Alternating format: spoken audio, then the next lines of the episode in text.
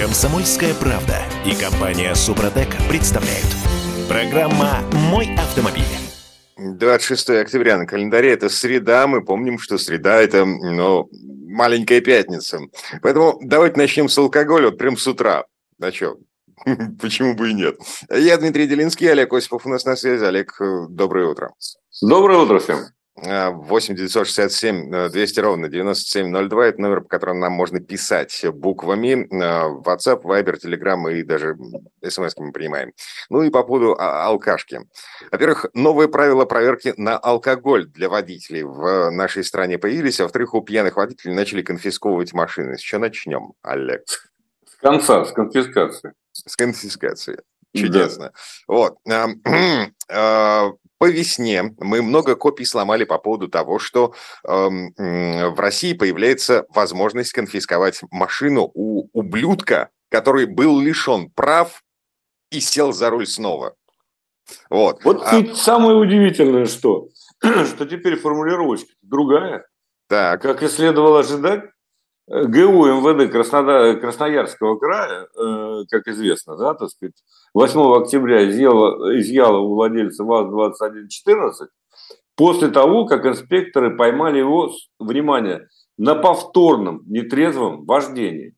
Так. Вовсе ни о каком лишении прав речь не шла. Нет, минуточку. Второй... Минуточку. Да. На повторное вождение. Его ловили в мае этого года, лишили прав на два года по решению суда. И это решение суда есть. И э, сколько там, четыре месяца спустя, в октябре, снова поймали пьяным за рулем. Причем без номеров. Вот, э, э, Дима, ну чтобы это самое было ясно, да? Угу. Это такая коммунистическая мера наказания. Я считаю, что это совершенно недопустимая вещь. Это не твое государство, это его. Даже если он конченый идиот клинический, да, который выехал пьяным на машине без номеров. То есть, ну, может быть, это проявление мазохизма своеобразное, я не знаю. А... Все равно у него отнимать его собственность нельзя. Олег, а... смотрите... Есть такая штука, называется орудие совершения преступления. Если мы с вами соберемся на рыбалку, вот, с сетью, причем в, в период запрета, короче говоря, если мы пойдем браконьерить, вот, у нас с вами, если нас поймают, конфискуют не только сеть, но и лодку, на которой мы приплыли браконьерить. А здесь идет речь о человеческих жизнях. Послушайте, вот, это... вот давайте это самое, Дима. Да. Речь идет о том, что это норма, которая недопустима в нормальной стране. В нормальной Просто стране нормальный человек не выезжает пьяным за рулем. И тем более не выезжает пьяным за рулем, если вы уже лишили прав. А никому не приходит в голову, что можно поступить иначе, как с этим человеком. Можно заставить его продать автомобиль. Или... И все.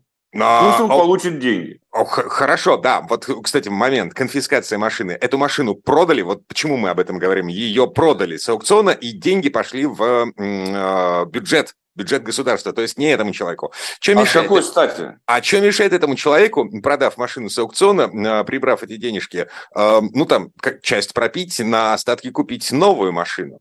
Ну, в смысле, подержанные корыто. Ну, ну, я понимаю, ничего не мешает и ничего не должно мешать. Отсутствие прав мешает сесть за руль. И да, практика показала, все... что вот нет, нифига не мешает. Слушай, нельзя принимать э, убийственный закон, э, да, антидемократический, на том основании, что у нас появилось три с половиной идиота, которые ведут себя неадекватно. Да? Вот а, и все. А, а, этот, этот закон позволяет государству вот так убирать ушлепков с дороги. Они его все равно не уберут. Если уж на то пошло, ну, конфисковали этот, сядет на другое корыто, так сказать, с гвоздями, так сказать, поедет. Это не имеет никакого отношения к реальности. Это просто э, злобная месть, я бы так сказал, абсолютно неадекватная, с моей mm. точки зрения. Это субъективное, опять же, мнение. А... Потому что я считаю, что, пожалуйста, конфисковывайте, продавайте, а деньги возвращайте владельцу. Это, в конце концов, он... Э, затратил деньги на приобретение этого автомобиля.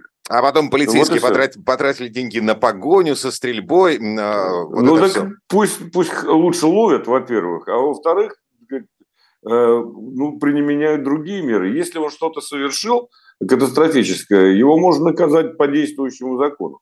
уголовному, и никаких проблем.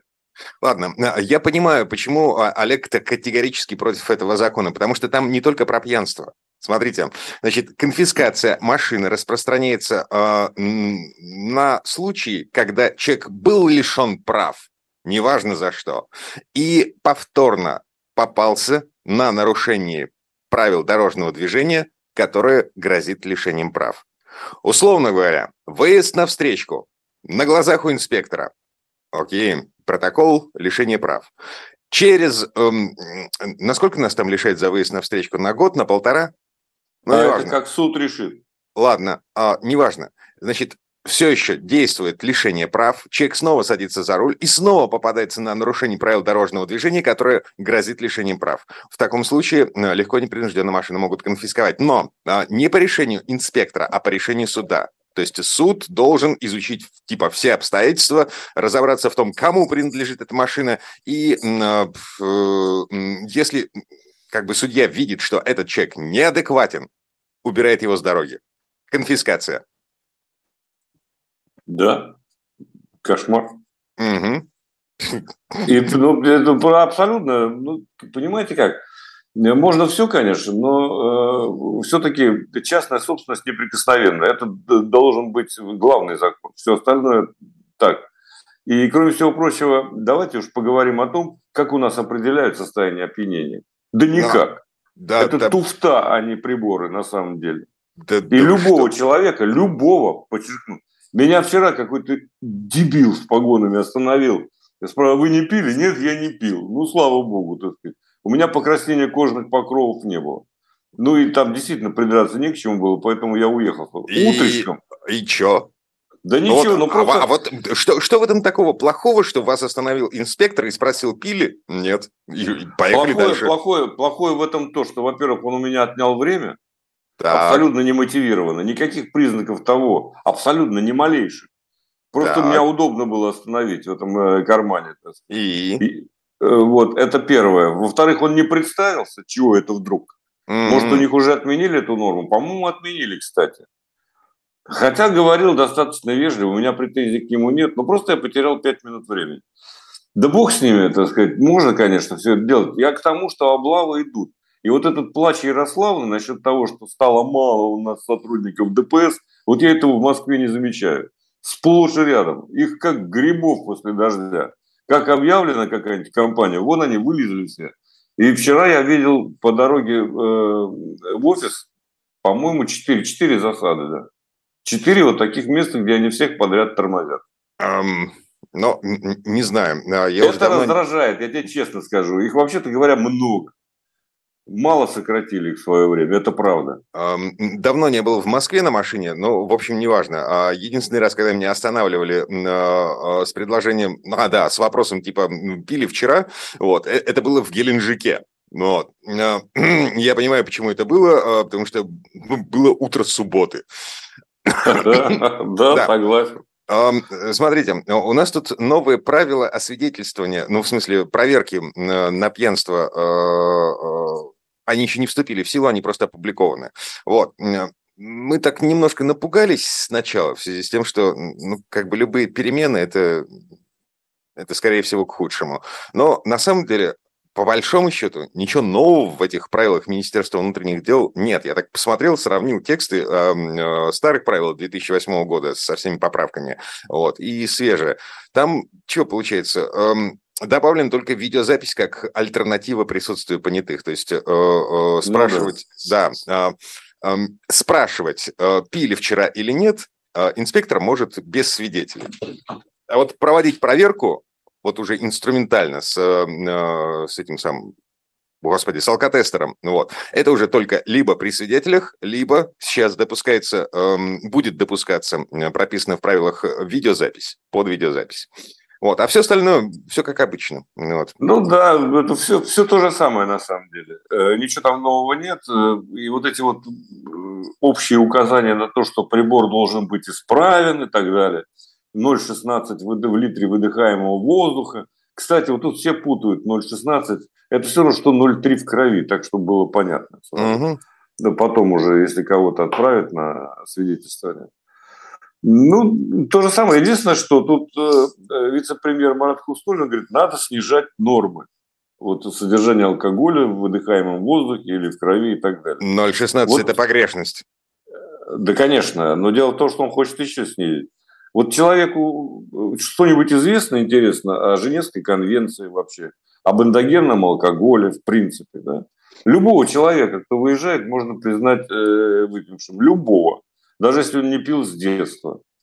шестнадцатый из Хакасии спрашивает. Здрасте, а лишает ли прав за то, что посидел в психбольнице неделю за попытку суицида с помощью машины? Это вопрос к юристам. Точно не ко мне. Нет, смотрите, у нас же сейчас Министерство внутренних дел пытается протащить через Госдуму закон, который позволяет в автоматическом режиме аннулировать водительское удостоверение, если есть противопоказания, зафиксированные врачами-медиками. То есть общая база данных эм вэ дэ и Минздрава, вот, для того, чтобы не нужно было бегать по судам, пытаясь аннулировать права человека, который, ну вот, допустим, встал на учет в психдиспансере. Ну вот так. Но сам учет еще ни о чем не говорит. Это, может быть, невротическое какое-нибудь заболевание, там, я не знаю. В общем, сомни... сомневаюсь я, что нужно так поступать. Это еще не конец, мы вернемся. «Комсомольская правда» и компания «Супротек» представляют. Программа «Мой автомобиль». А вы знаете, что Mazda си икс девять – это роскошный автомобиль? Или Nissan Murano, например? Или Skoda Kodiaq в комплектации Scout, например. Это все роскошь, облагаемая налогом на роскошь. Все еще.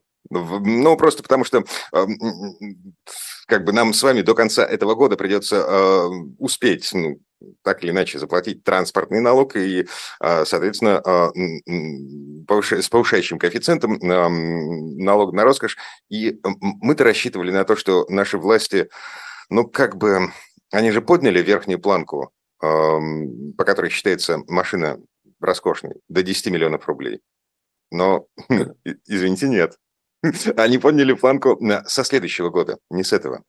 Короче, мы вернулись. Я Дмитрий Делинский, Олег Осипов у нас на связи. Олег, привет. Еще раз. Привет еще раз. Так вот, в этом самое главное заключается. Вот сейчас мы будем платить, то есть сейчас платим, эф эн эс начисляет э, деньги за двадцать первый год.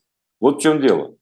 А то, что мы купили в текущем двадцать втором, абсолютно неважно когда, mm-hmm. в январе или в декабре еще только купим, да, и дороже трех миллионов, вот это уже будет роскошь. И мы будем платить вот по прежним ставкам от трех миллионов. То есть за три миллиона сто тысяч купили какой-нибудь, э, какого-нибудь китайца, скажем, так сказать.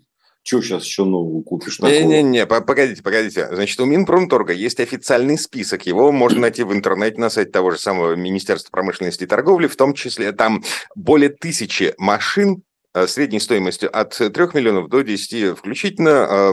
И как бы пять лет с момента выпуска. Так вот, начисляется налог на роскошь на вот эти машины, на перечень официальный.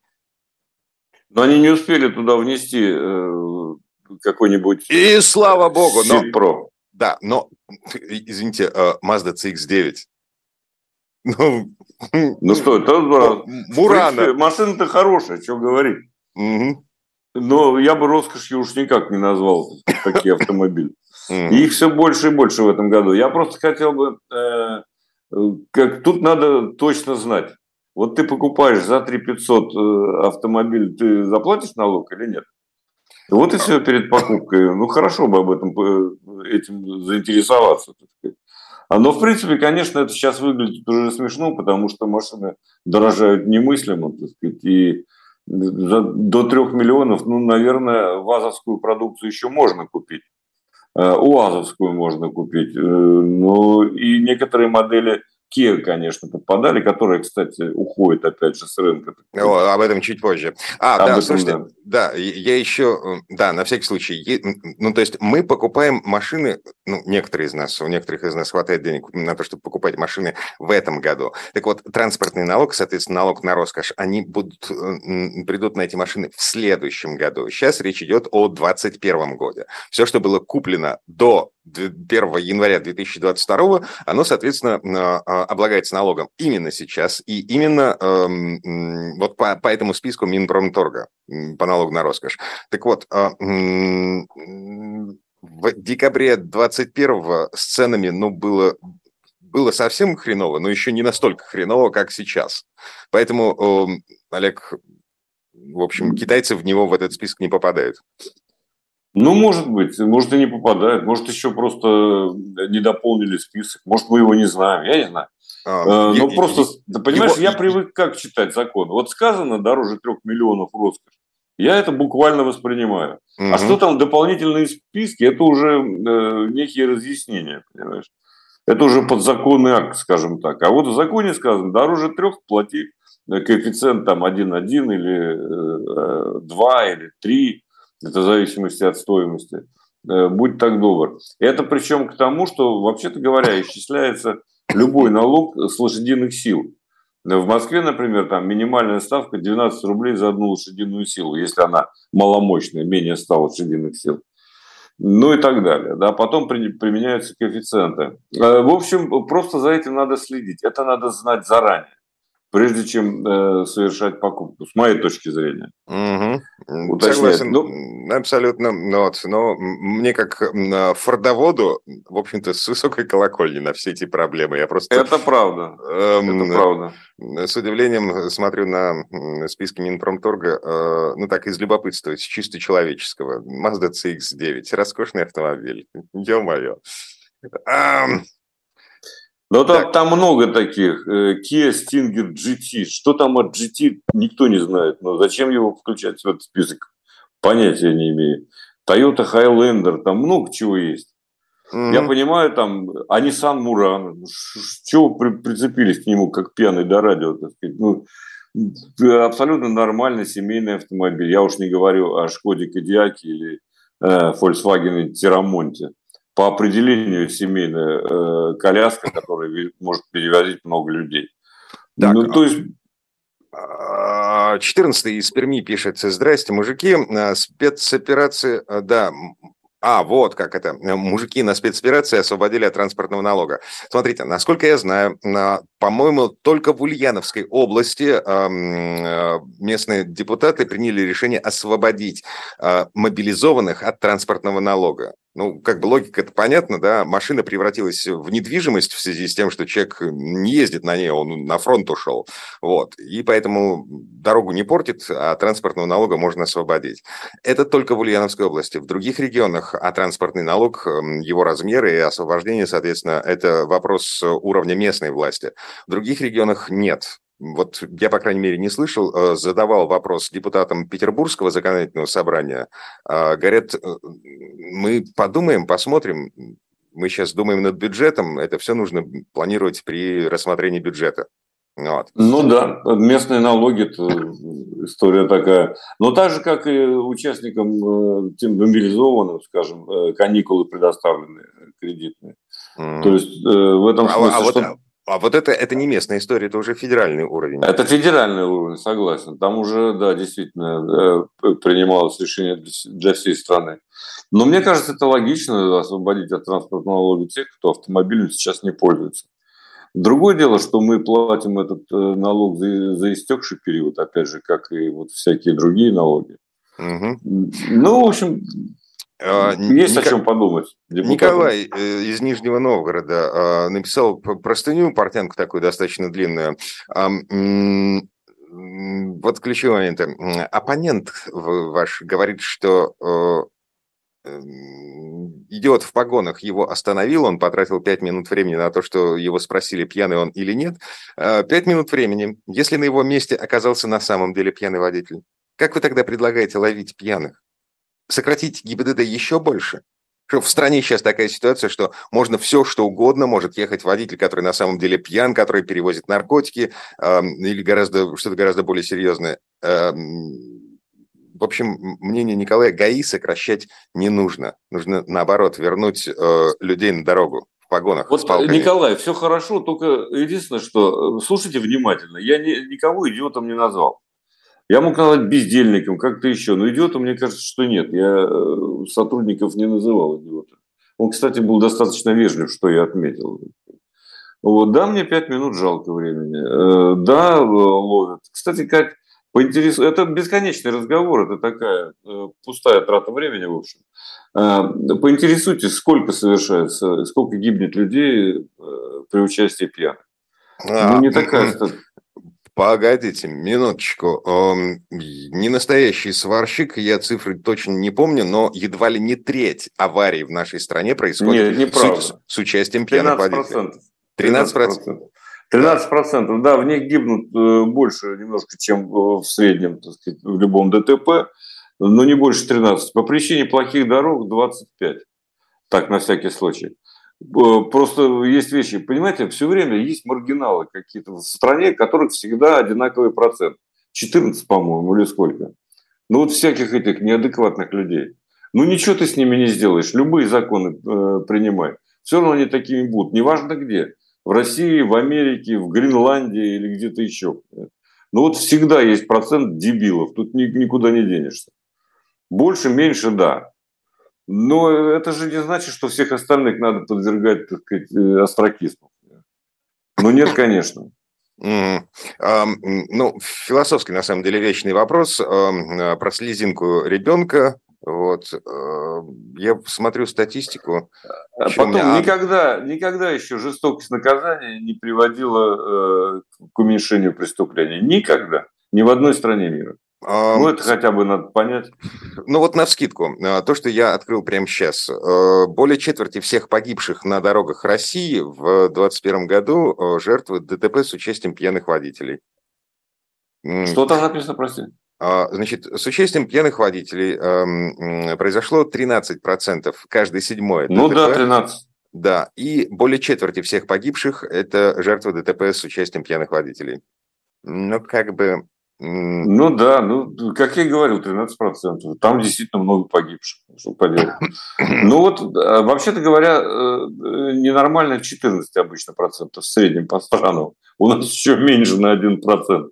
Ну, что ты тут поделаешь? Я считаю, что, конечно, ни в коем случае нельзя садиться за руль выпивший, и, кроме того, их надо ловить и наказывать. Вне всякого сомнения. Но при чем тут собственность? Это вот Олег возвращается к вопросу о конфискации машин у пьяных водителей. А, вот тридцать седьмой пишет из Нижнего. В Туркмении изымают авто за пьянку уже с двухтысячного года, с нулевых годов. Лишает прав на четыре года.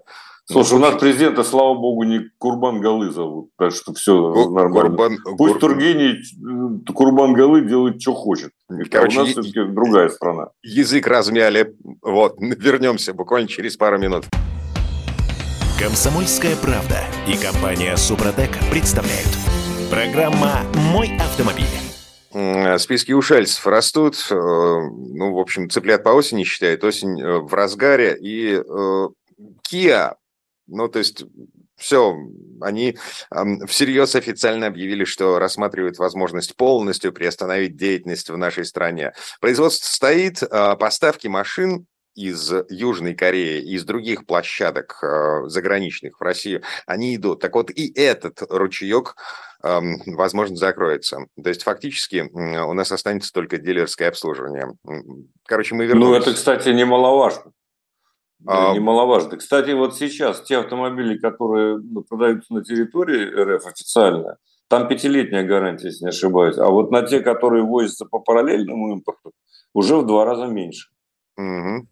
То есть это тоже надо помнить. Но хорошо, что они оставляют обслуживание, потому что это, пожалуй, самое главное. Поддержать тех, кто купил. А Kia – это марка, которая на втором месте после «АвтоВАЗа», по-моему, если не изменяет память. Mm. Да, вот. Да, они обогна... что... обогнали Hyundai. Они обог... Ну, Hyundai и Kia – это один концерн, надо понимать. Mm-hmm. Что уходит не просто, так сказать, Kia или отдельно Hyundai, они уходят вместе. Да, естественно. Это достаточно весомый э, кусок рынка, вне всякого сомнения. А, слушайте, тут э, я вот прямо сейчас смотрю, э, склад Автотора, э, э, ну, в общем, там какое-то шевеление, э, отгрузили последнюю партию Kia Mojave российской сборки. Вот. Видел цену, да? Видел. семь девять же... миллионов рублей, в зависимости от комплектации. С моей точки зрения, это верх неприличия, я так мягко выражусь. да, вот все-таки, вот я не знаю, кто купит за девять миллионов это. Но это ну, премиум плюс, это максимальная комплектация, это полный жир. Да хоть там на три светодиода больше в каждой фаре, слушай. Но девять миллионов это деньги. За девять миллионов может такого себе привезти скакуна, понимаешь, из Европы. Угу. Слегка БУ. Ну, допустим, три месяца, понимаешь. Ну, не знаю, я пока мне кажется, что это не совсем адекватно. Но понятно, что поток, кстати говоря, не иссякнет, в том числе и свежих автомобилей. Просто они будут стоить дороже. И вот э, Махава показывает нам, насколько дороже. Да, минуточку, это российской сборки, это калининградская машина. Я понимаю, да какая разница? Mm-hmm. Слушай, они же с этим сейчас не считаются. Ну, девять миллионов, я совершенно в этом убежден, даже сейчас, даже невзирая на курс. Это неадекватная цена. Mm-hmm. Верю, нисколько не сомневаюсь. Фишка в чем заключается? Автотор, все. То есть они начали перенастройку оборудования под производство чего-то, пока непонятно чего.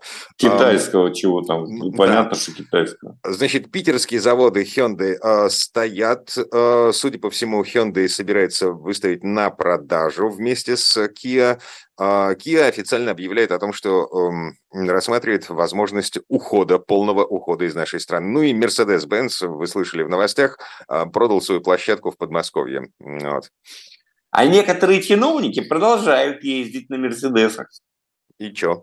А некоторые Нет, чиновники так, про- про- про- пересели с «Мерседесов» на Kia, этот, господи, как его? А, Genesis, Genesis джи восемьдесят. Друг мой, Genesis э, мало чем уступает тому же «Мерседесу». Я на нем ездил, поэтому могу засвидетельствовать. Угу. Это хороший автомобиль, что говорить. А, в чем-то, насчет... конечно, уступает, но не во всем. Да, насчет хороших машин. Solaris. Вот. Solaris готовит обновление. Вот. Естественно, это не про нас, это не про нашу страну, но тем не менее просочились в интернет фотографии в камуфляже, естественно, но под камуфляжем видно, что это будет чуть больше машины. То есть там габариты увеличены, и другая оптика, двухъярусная, вот эта модная. То есть там не фары, а эти, как его, люстры. Ну, ну и... можно сказать и так. Да, собственно, это не имеет особого значения. В Индии его э, прототип сняли. Угу. Да и бог с ним. Ну, сняли, сняли. Появится, появится. Солярис, кстати, по данным некоторых страховых компаний, на первом месте по аварийности. Почему-то. А, это не аварийность, это число аварий. То есть, а, ну, число аварий, да. да. Просто потому, что их много. Да. Вот и все. Это одна из самых популярных моделей э, в России. Была, во всяком случае. Да и остается еще, вероятно. Ага. Но так или иначе, это как четвертый фокус. Он есть, э, но не про нас. Ну, конечно, в Европе ездит, да не только в Европе. Ладно. Насчет европейских дел. Тут пришла новость. Я с удивлением для себя узнал, что, оказывается, Евро шесть, экологическая норма, это не предел. Есть еще эко- эко- экологический стандарт Евро семь. И, э, короче, Еврокомиссия снижает требования по стандарту Евро семь для того, чтобы не угробить автозаводы, которые вот сейчас находятся, ну, не на последнем издыхании, но очень тяжело автозаводам. А вот ты знаешь, за долгие годы путешествий по разным заводам, да, на разных континентах, должен сказать, по автомобильным, разумеется, да, я пришел к выводу, что есть две силы, способные уничтожить автомобилестроение. А автомобилестроение, надо понимать, да, это локомотив любой экономики.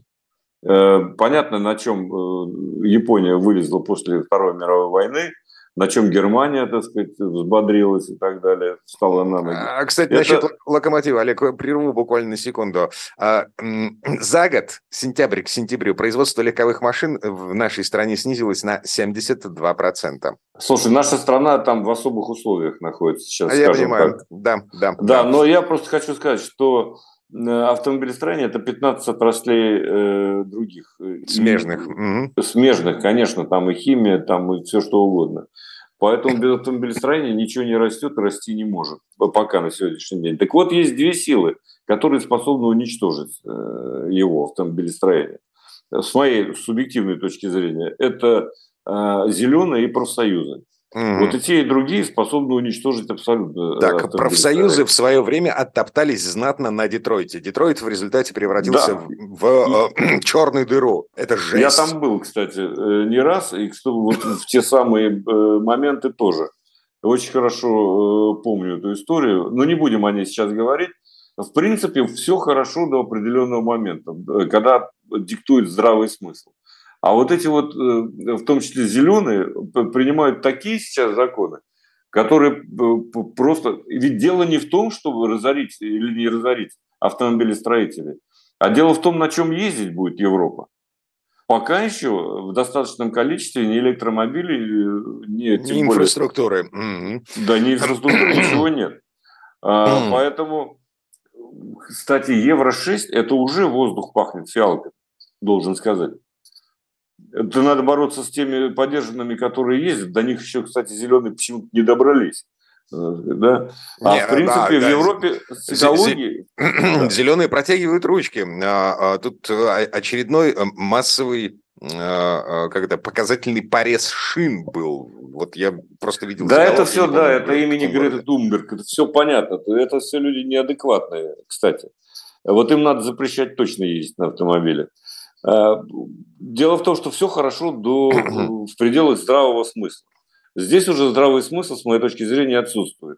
Потому что, вообще-то говоря, Европа выбрасывает, автомобильный транспорт Европы, все меньше и меньше вредных веществ. И будет выбрасывать еще меньше. Евро шесть – это драконовские нормы. Евро семь еще более жесткие, так сказать. И, да, конечно, этого вполне достаточно, потому что ну, не транспорт уже в развитых странах главный производитель си о два. Да? Кстати говоря, си о два, между прочим, абсолютно неважно, где производится, выбрасывается, в Китае или в Германии. Он, это всемирная проблема. Выбросили в Китае, задыхается весь мир. Mm-hmm. Или выбросили там в Австралии, то же самое.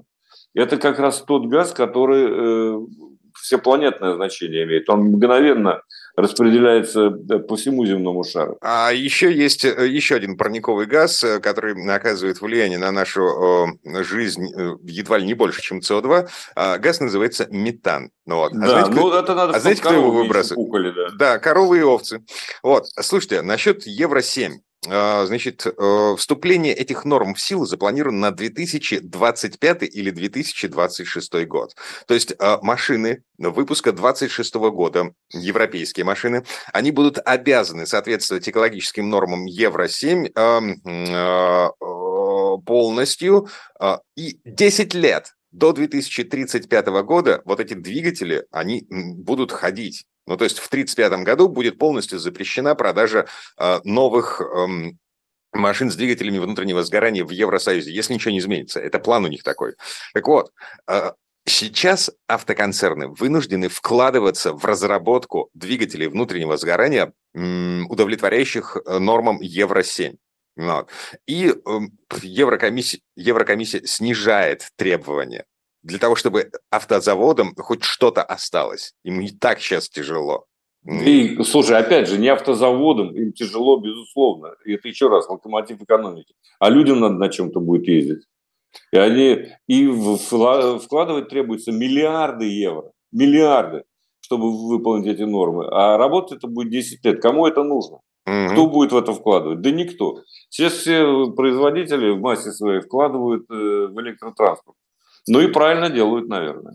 А, Потому принципе, что пути другого нет. В принципе, да, но еще целых тринадцать лет нужно будет производить двигатели внутреннего сгорания. Можно будет. Не нужно, а можно. Ага, ладно. Вот а когда кон... возникнет, так сказать, нехватка обычных автомобилей с ДВС, вот тогда пусть попоют зеленые. Послушаем, что они скажут. О конце машин, о, об утилизации поговорим через пару минут уже с Сан Санычем Пикуленко, а с Олегом Осиповым прощаемся. Хорошего дня. «Комсомольская правда» и компания «Супротек» представляют. Программа «Мой автомобиль». А это мы вернулись в студию радио «Комсомольская правда». Я Дмитрий Делинский. В этой четверти часа у нас традиционная история от Александра Пикуленко. На этот раз история о конце о том, как заканчивается каждая конкретная машина. Еще в прошлом веке ведущие автомобильные державы столкнулись с проблемой, куда девать автохлам, что делать с изношенными запчастями и отработанными жидкостями. Эта проблема постоянно обостряется, поскольку число машин в мире растет, соответственно, растет и число мертвецов. Это в том числе связано и с политикой автопроизводителей, которым выгодно провоцировать нас с вами на замену машины каждые три-пять лет. В общем, нагрузка на окружающую среду от такой массы списанных автомобилей заставила автомобильный мир изобретать концепцию жизненного цикла. Основная идея — обеспечить максимально возможное повторное использование деталей и материалов от старых машин. Ну, в нашей стране тоже есть программа утилизации, мы за нее платим. Ее стоимость заложена в каждый новый автомобиль, а также в растаможку подержанных иномарок на границе. И эта утилизация даже как-то работает. Но слово Сан Санычу. Предыстория. В отношении к автомобилю Советский Союз был противоречив. На автобазах, транспортных предприятиях, научных организациях и даже на автомобильных заводах машины списывали и резали автогеном. Не щадили даже концепт-кары, существовавшие в единичных экземплярах. Отработавшую цикл испытаний технику резали и выкидывали на помойку. В частных руках советского человека автомобиль жил вечно. Даже переходя следующим владельцам и заметно дряхлея, машина оставалась на ходу и лишь меняла соотношение времени, проведенного в дороге, ко времени, проведенном в ремонте. Ремонта становилось больше, дорог меньше. Рукастый хозяин переваривал железо по кругу, умея ставить не только крылья, но и пороги, лонжероны, днище, крышу. Двигатель проходил не меньше трех капитальных ремонтов. И автозаводы выпускали для этого детали необходимого размера. И даже четвертый капремонт считался допустимым, хотя под него вкладыши мастерили лишь в частном порядке. И пока машину варили и перебирали, владелец стоял в очереди на замену двигателя и кузова. Автозаводы обыденно выпускали кузова под такое мероприятие. Иногда в железе с окраской, но даже и без стекол, а иногда еще и с готовым салоном, бамперами, оптикой. Поэтому «Москвич-четыреста один» путем долгих очередей, официальных запчастей и высокого технического уровня гаражных мастеров мог дорасти до легального «Москвича-двадцать один сорок». Потом началась новая жизнь, в которой вечного служения хозяину уже не требовалось, а затем обозначилась утилизация. Утилизация машины – это ее безопасное уничтожение. На пунктах утилизации автомобили разбирают, сортируют материалы и отправляют их на дальнейшую переработку. Раньше в России действовала госпрограмма, по которой владелец автохлама получал скидку на покупку нового. Так государство стимулировало водителей отказываться от старых машин в пользу более безопасных новых и помогала отечественному автопрому. В две тысячи двадцать первом году такой программы не стало. Но утилизация старого автомобиля, который просто стоит в гараже, все равно экономит деньги. Ведь после уничтожения машины ее можно снять с учета в ГИБДД и перестать платить транспортный налог. Так что у нас утилизация имеет совсем иное содержание, чем принятый в Европе рециклинг. Но суть общая. Разобрать полностью и отправить в переработку. И тут выяснилось, что утилизация – это высшая точка развития индустрии. Суметь собрать не столь важно. Оказывается, умение разобрать ценнее и затратнее. Оно требует сложных технологий, изобретательности и цинизма.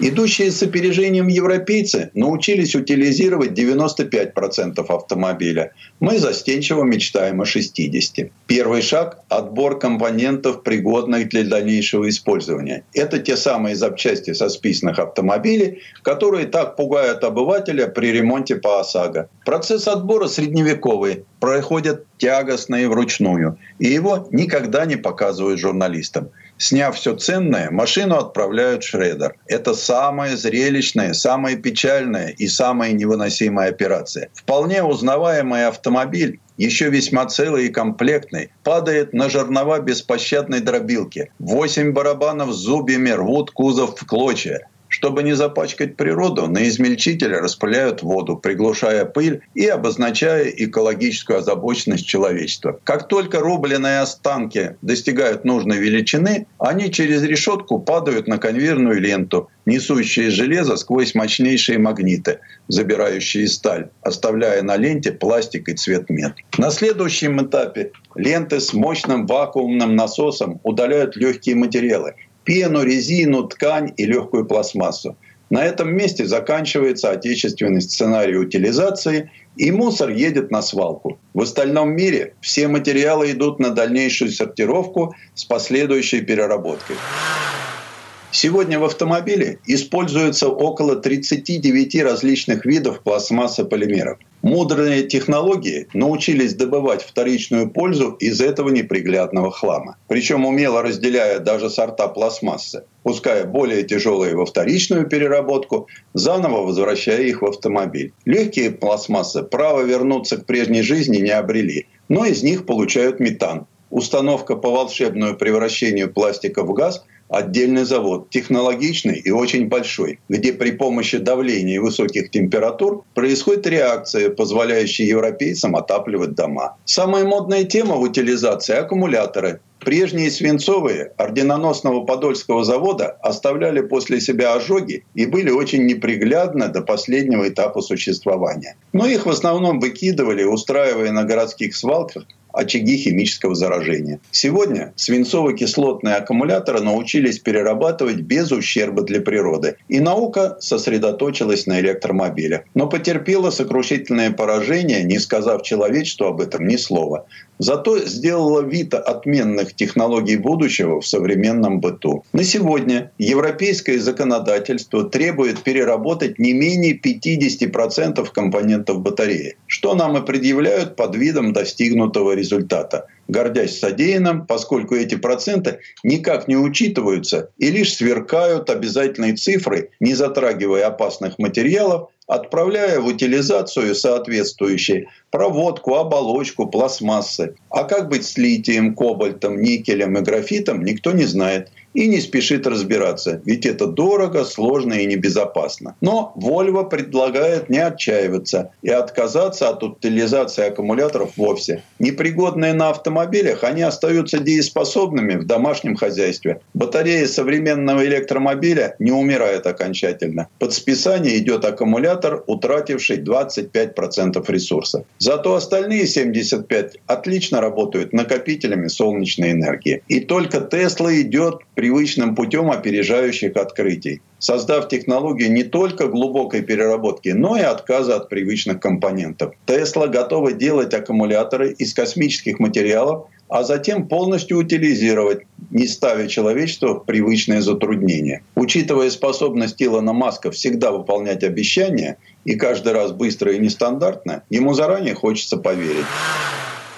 Но остается самая масштабная проблема – железо. Оригинальное всего научились поступать с цветными металлами. Для них изобретена технология тяжелых сред или флотация. Изменяя плотность воды, оператор в красивой спецовке может диктовать, что должно плавать, а что тонуть. Это хорошо работает для алюминия, меди и других металлов, составляющих до пяти процентов веса автомобиля. Но ведь основной ингредиент автомобиля – сталь, и ее по-прежнему много, до семьдесят процентов массы тела. Со времен СССР мы помним московский завод «Серп и молот», переплавлявший любой металлический мусор.